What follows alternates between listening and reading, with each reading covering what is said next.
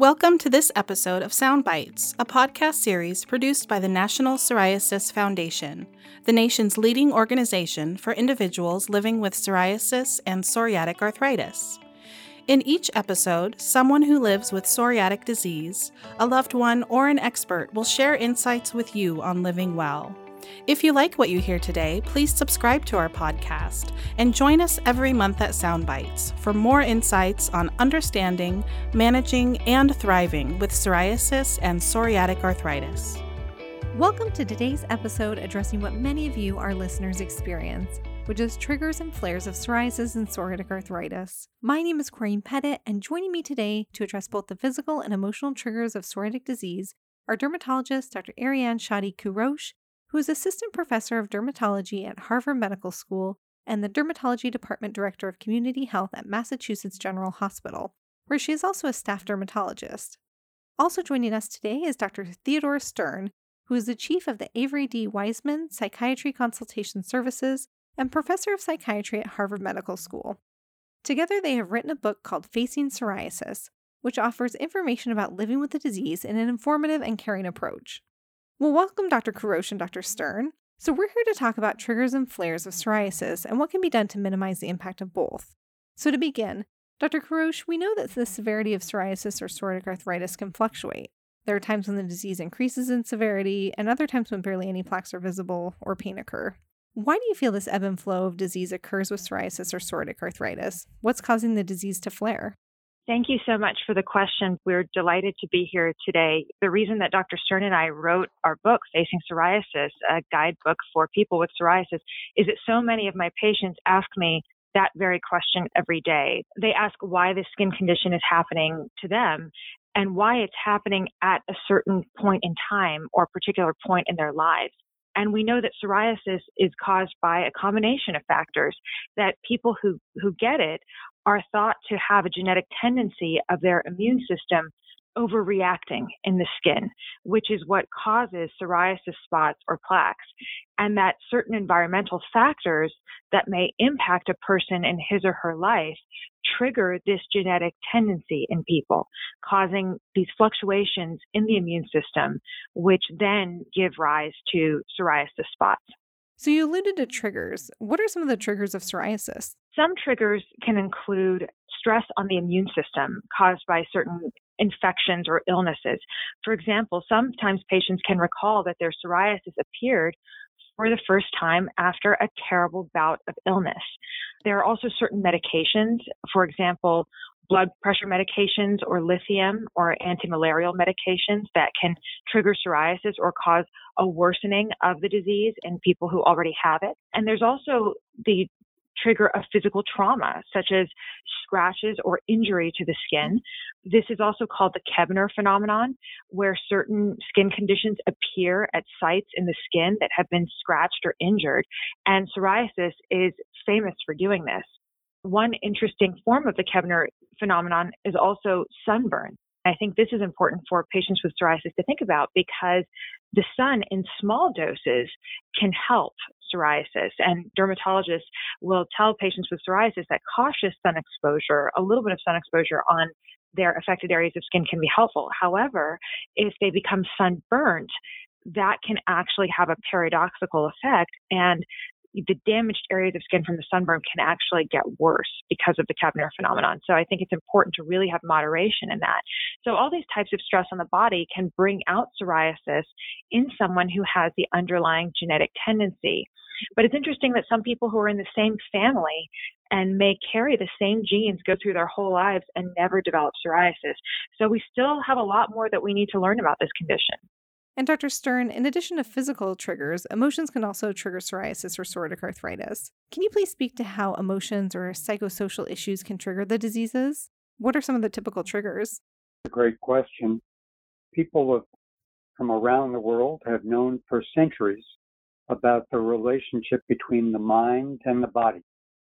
And while that relationship is still somewhat amorphous, everyone believes that mental activities have an effect on the physical nature of the body, usually through its immune system and its hormonal matrix.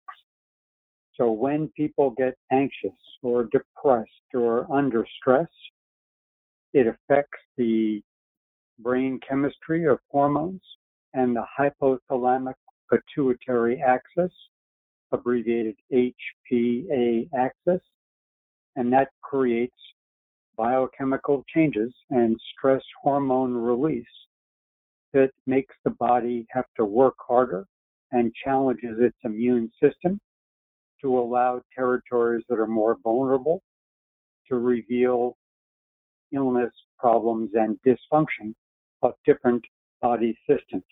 And what about depression? Doesn't depression have a strong link with psoriasis?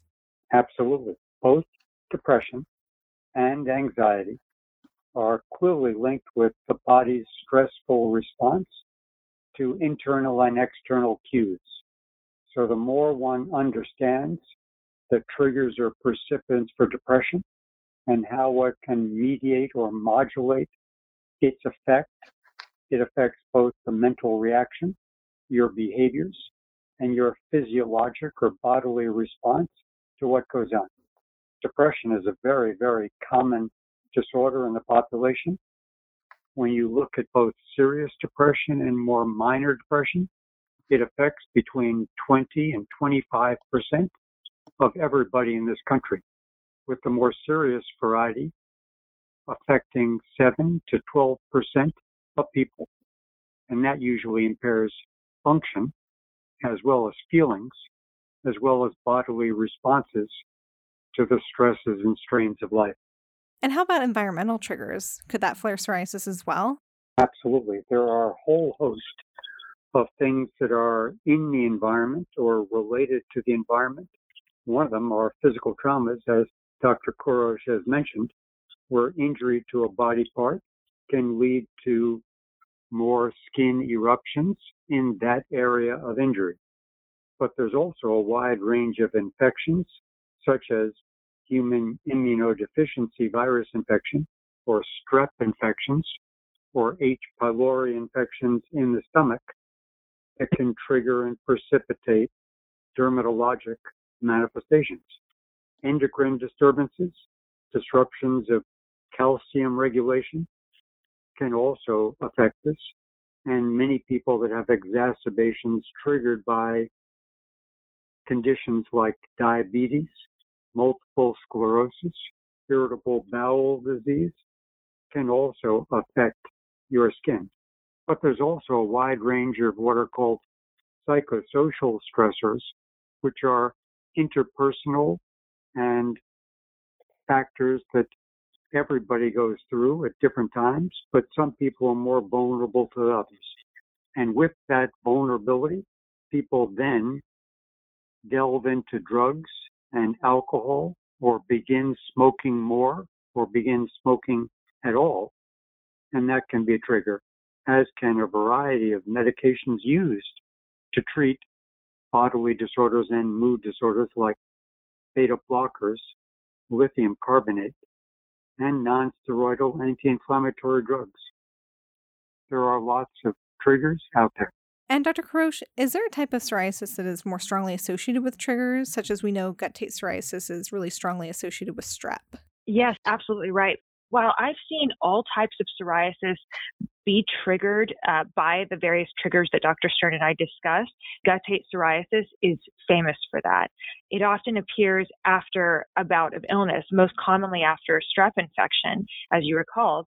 The word guttate actually means drop like in Latin because in this case, the skin lesions are very tiny, almost looking like the size of a, of a drop on the skin. And so patients will sometimes come in covered in these tiny pink scaly spots that are often very itchy. And when I ask them if they can remember being sick or having had a sore throat, many of them can actually recall that they had such symptoms before it happened. Um, the good news for people in these situations is that oftentimes the flare will subside and get better over time after this bout of illness. And so it's really the role of the doctor to help them sort of control it and manage it and get through it. There are other conditions, as Dr. Stern mentioned, such as HIV infection, in which psoriasis can appear and be very difficult to control. And so if a patient thinks they may have risk factors or any possibility for HIV infection, it's very important to discuss that with their doctor because it would need to be identified and managed for their overall health, but also for the sake of their psoriasis. Because if there is an underlying illness in the body that's triggering the psoriasis, oftentimes if that is identified and managed, then the psoriasis will get better. So, you've all talked about managing the psoriasis and flares of the disease. Dr. Stern, can lifestyle modifications make a difference in managing flares of psoriasis or psoriatic arthritis? Absolutely. Lifestyle modifications, though being only one potential mechanism by which people can control the stress of their world and the habits and exposures in the environment that they face, is important. One way of thinking about this is that many conditions, not just dermatologic conditions, are thought of as having a biologic, psychological, and social contribution. And whether it's medications or changing your internal perspective and control over the world, uh, or your interpersonal mechanisms, these interventions can be useful. So, for a variety of lifestyle modifications, you can correct and control the stress in your life. And what resources are available to help with lifestyle modifications?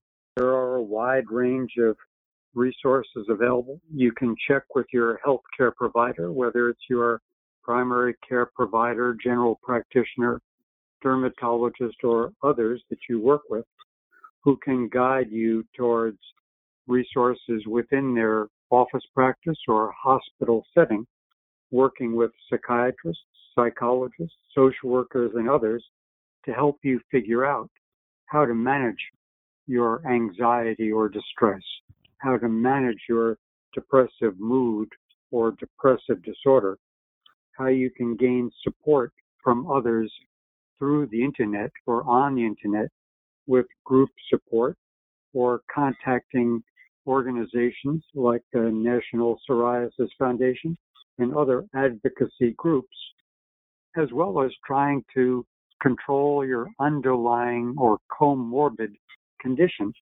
For example, if you have alcohol use or abuse, there are organizations like Alcoholics Anonymous or Smart Recovery that can help you learn to control your stress and your response to stress that may be challenging for your body and your ongoing health. But there are also medications, antidepressants that also help with smoking cessation or nicotine replacement to help with smoking cessation that can all work together to help you control what's driving your stress and you're feeling under less control than you would like to be. And speaking of therapies, uh, at Dr. Kourosh, we know that there's a variety of therapies used to treat psoriasis and psoriatic arthritis flares. Can you briefly address the therapies used to treat flares for psoriasis and psoriatic arthritis? Sure. In my clinic at Massachusetts General Hospital, when patients come to me with psoriasis for the first time or psoriasis that's maybe not being managed completely, I go over with them a whole range of treatment options that are possible for them depending on the severity of their disease. Now, for most patients with psoriasis, it's important to start with topical medications because it's ideal if we can spare patients the risk of side effects if it's not absolutely necessary. And so I always start with topical medications. And there's a, there's a whole host of topical medications that are available, including topical steroids, tar-based medicines, non-steroidal topical medicines such as tacrolimus and pimecrolimus, and now many others. There is also topical vitamin D or calcipotriene, and the role of vitamin D is thought to be important in psoriasis due to many reasons, some of which are still being explored. However, we have noticed that vitamin D and sometimes even vitamin D supplementation that's managed by a physician to make sure patients are getting the right amount can be helpful. Light based therapies can also be very helpful. That for hundreds of years, it was noticed by patients and their physicians that a little bit of sunlight can be helpful for people with psoriasis. In in moderation, of course, because if people become sunburnt, their psoriasis can get worse. But 15 to 20 minutes of cautious sun exposure, maybe protecting the other areas of the body that are not affected by psoriasis, like, for example, wearing a hat and sunscreen to protect the face, but letting a little bit of sun exposure hit the areas on the body that have psoriasis can be helpful. And in this same category, medical phototherapy can be very helpful. Where, for example, at Massachusetts General Hospital, we have an entire unit of our hospital called the phototherapy unit, where we have both small uh, devices for just targeting the hands and feet if a person has psoriasis mainly in those areas to units that may span an entire wall where a patient can stand in front of them and the machine will shine the exact wavelength of light, which is 311 nanometers of light, that was found in scientific research to be particularly helpful for psoriasis. And so this form of therapy is called narrow band UVB therapy, where it takes that 311 nanometers of light that falls within the ultraviolet spectrum of light and shines that directly on the psoriasis spots and filters out all the other rays of light that may not be useful. And so this, in some ways, is considered actually safer than sun exposure because it's taking the particular rays of light that are helpful and filtering out all the others that are not helpful so that those aren't increasing a patient's risk of skin cancer. And then in addition to that, there are also systemic medications, both oral pills that a person can take and injectable medicines, such as the biologic medicines, that can be very helpful for people that have more severe disease. But that's a conversation that really needs to be had with a person's dermatologist and in some cases rheumatologist, because for patients that have severe psoriasis or psoriatic arthritis, oftentimes dermatologists and rheumatologists will work together to manage their skin and joint disease. And oftentimes, those patients that have joint disease definitely require systemic medication. And those really require a discussion about all the potential side effects and also laboratory monitoring because sometimes those patients that are on those medicines require getting laboratory tests every month or period of months in order to make sure that they're not having any negative side effects. So that's really a choice that some patients need to make with their doctors. So I generally start with topicals and light therapy, and then also the lifestyle and habits that Dr. Stern discussed. That's a real discussion that I have with my patients, making sure that they understand the different factors in their lives, such as weight management, exercise, quitting smoking, things like that, that have been shown in research to have a real effect on their psoriasis, starting with these therapies lifestyle, topicals, light therapy, and then seeing how much progress a patient gets from those. And then, if needed, we move into the realm of systemic medication. Okay, well, so you've alluded to some of the best strategies for minimizing flares. Why is it important to minimize flares in the first place? Well, I think that most of us physicians would agree that prevention is the best medicine if if we can manage it. And I think many of our patients would also agree that if we can find a way to prevent or minimize their flares, that's really the ideal outcome. And so a lot of my counseling with patients, especially when they're first diagnosed with psoriasis or maybe when they come to visit me for the first time, is I talk with them about the daily things that they can do incorporating into their lives that will make it less likely for them to have a flare or maybe make the flare less severe when it happens. And one of the main ones that Dr. Stern was discussing was managing of their stress because we've known for decades that when people have any kind of stress on them, be that physical or emotional, their psoriasis tends to get worse. And so keeping healthy minimizing physical trauma to the skin, taking care of oneself to prevent illnesses, keeping a healthy weight, exercising, having a good diet to prevent obesity, diabetes, and heart disease, which have been associated with psoriasis, are important. And also managing stress, establishing care with a psychiatrist or psychologist, engaging in forms of therapy that would relieve a person's stress, meditation, yoga, being involved in groups like the National Psoriasis Foundation, that both educate a person and relieve their stress are important because if a person takes care of their overall health and well-being, we notice that their psoriasis tends to become more mild than it was before. In addition to that, moisturizing the skin is very important because dry skin is more fragile and prone to injury. And as we discussed before, injury to the skin is one of the triggers of psoriasis. So keeping the skin well moisturized is a way of keeping it stronger and healthier and less likely to develop psoriasis spots. Vitamin D can also be helpful. A topical vitamin D cream, such as calcipotriene, and vitamin D supplements are used by physicians to manage patients with psoriasis. The role of vitamin D in psoriasis is still something that's being explored, but we know that there are connections there. Uh, for example, the FDA recommends 400 to 1,000 international units of vitamin D supplements as pretty safe for most patients. If a person might be deficient, their doctor may need to draw blood levels of vitamin D and do a laboratory test.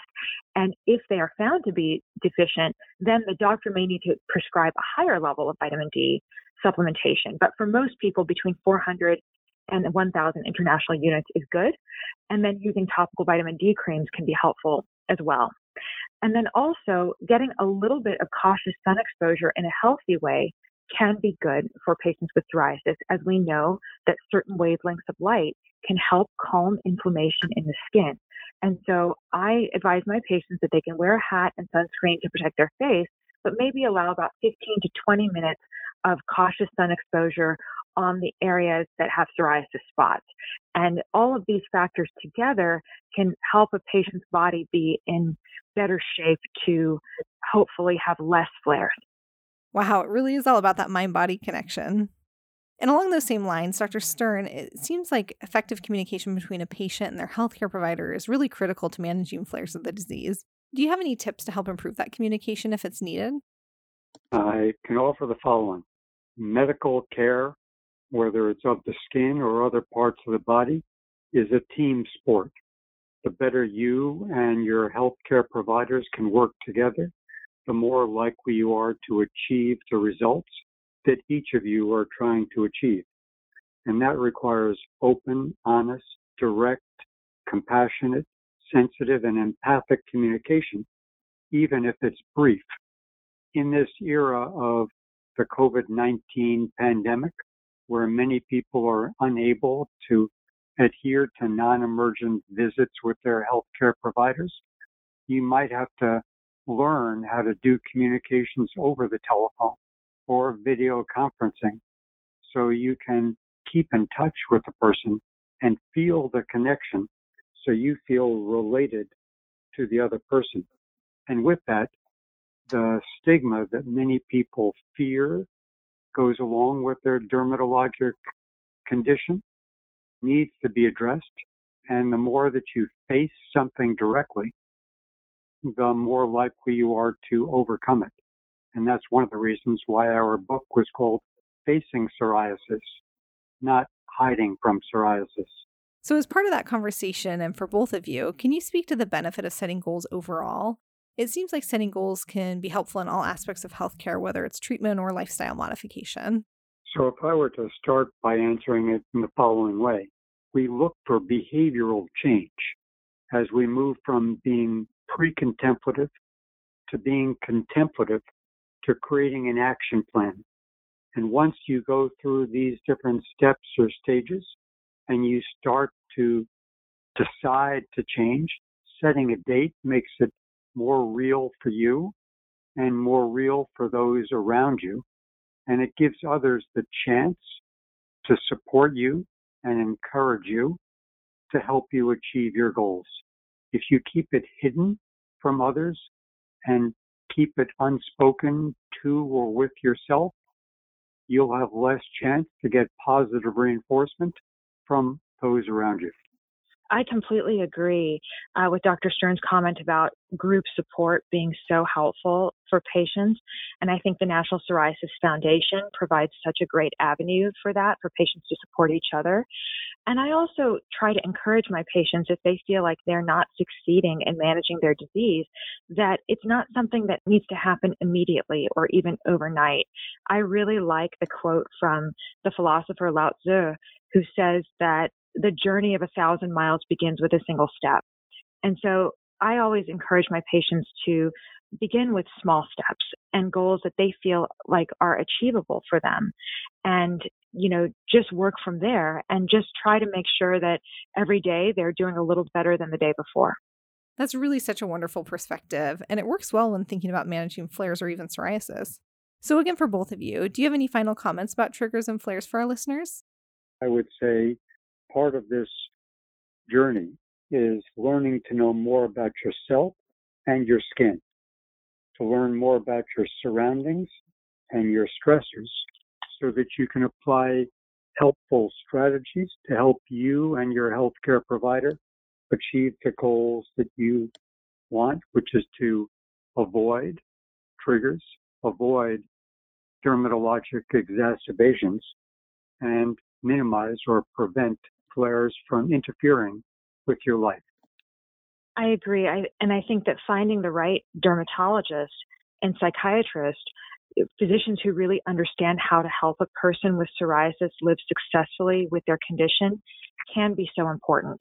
And patient advocacy organizations like the National Psoriasis Foundation help people in so many ways, which is why I recommend to all my patients with psoriasis to join the NPF and why Dr. Stern and I wrote about the National Psoriasis Foundation in our book, Facing Psoriasis, so that hopefully all the people out there who read this book will know what a great resource they can find in the NPF. Well, thank you so much, Dr. Kourosh and Dr. Stern, for sharing information about your book, the foundation, and for your support. We certainly appreciate you letting others know about NPF's resources and how the foundation can help. It really is obvious how much you care for your patients. And speaking of resources, the NPF does have a seasonal flares quick guide, which offers tips to relieve stress and help tame flares all year round. You can request your free seasonal flares quick guide by contacting the Patient Navigation Center by calling 1 800 723 9166, option 1, or by email at education at psoriasis.org. We hope you enjoyed this episode of Sound Bites for people with psoriasis and psoriatic arthritis. If you or someone you love has ever struggled with psoriatic disease, our hope is that through this series, you'll gain information to help you lead a healthier life and inspire you to look to the future. Please join us in a couple weeks for another inspiring podcast. You can find this or all future episodes of Soundbites on Apple Podcasts, Spotify, Google Play, and the National Psoriasis Foundation webpage. To learn more about this topic or others, please visit psoriasis.org or contact us with your questions or comments by email at podcast at psoriasis.org.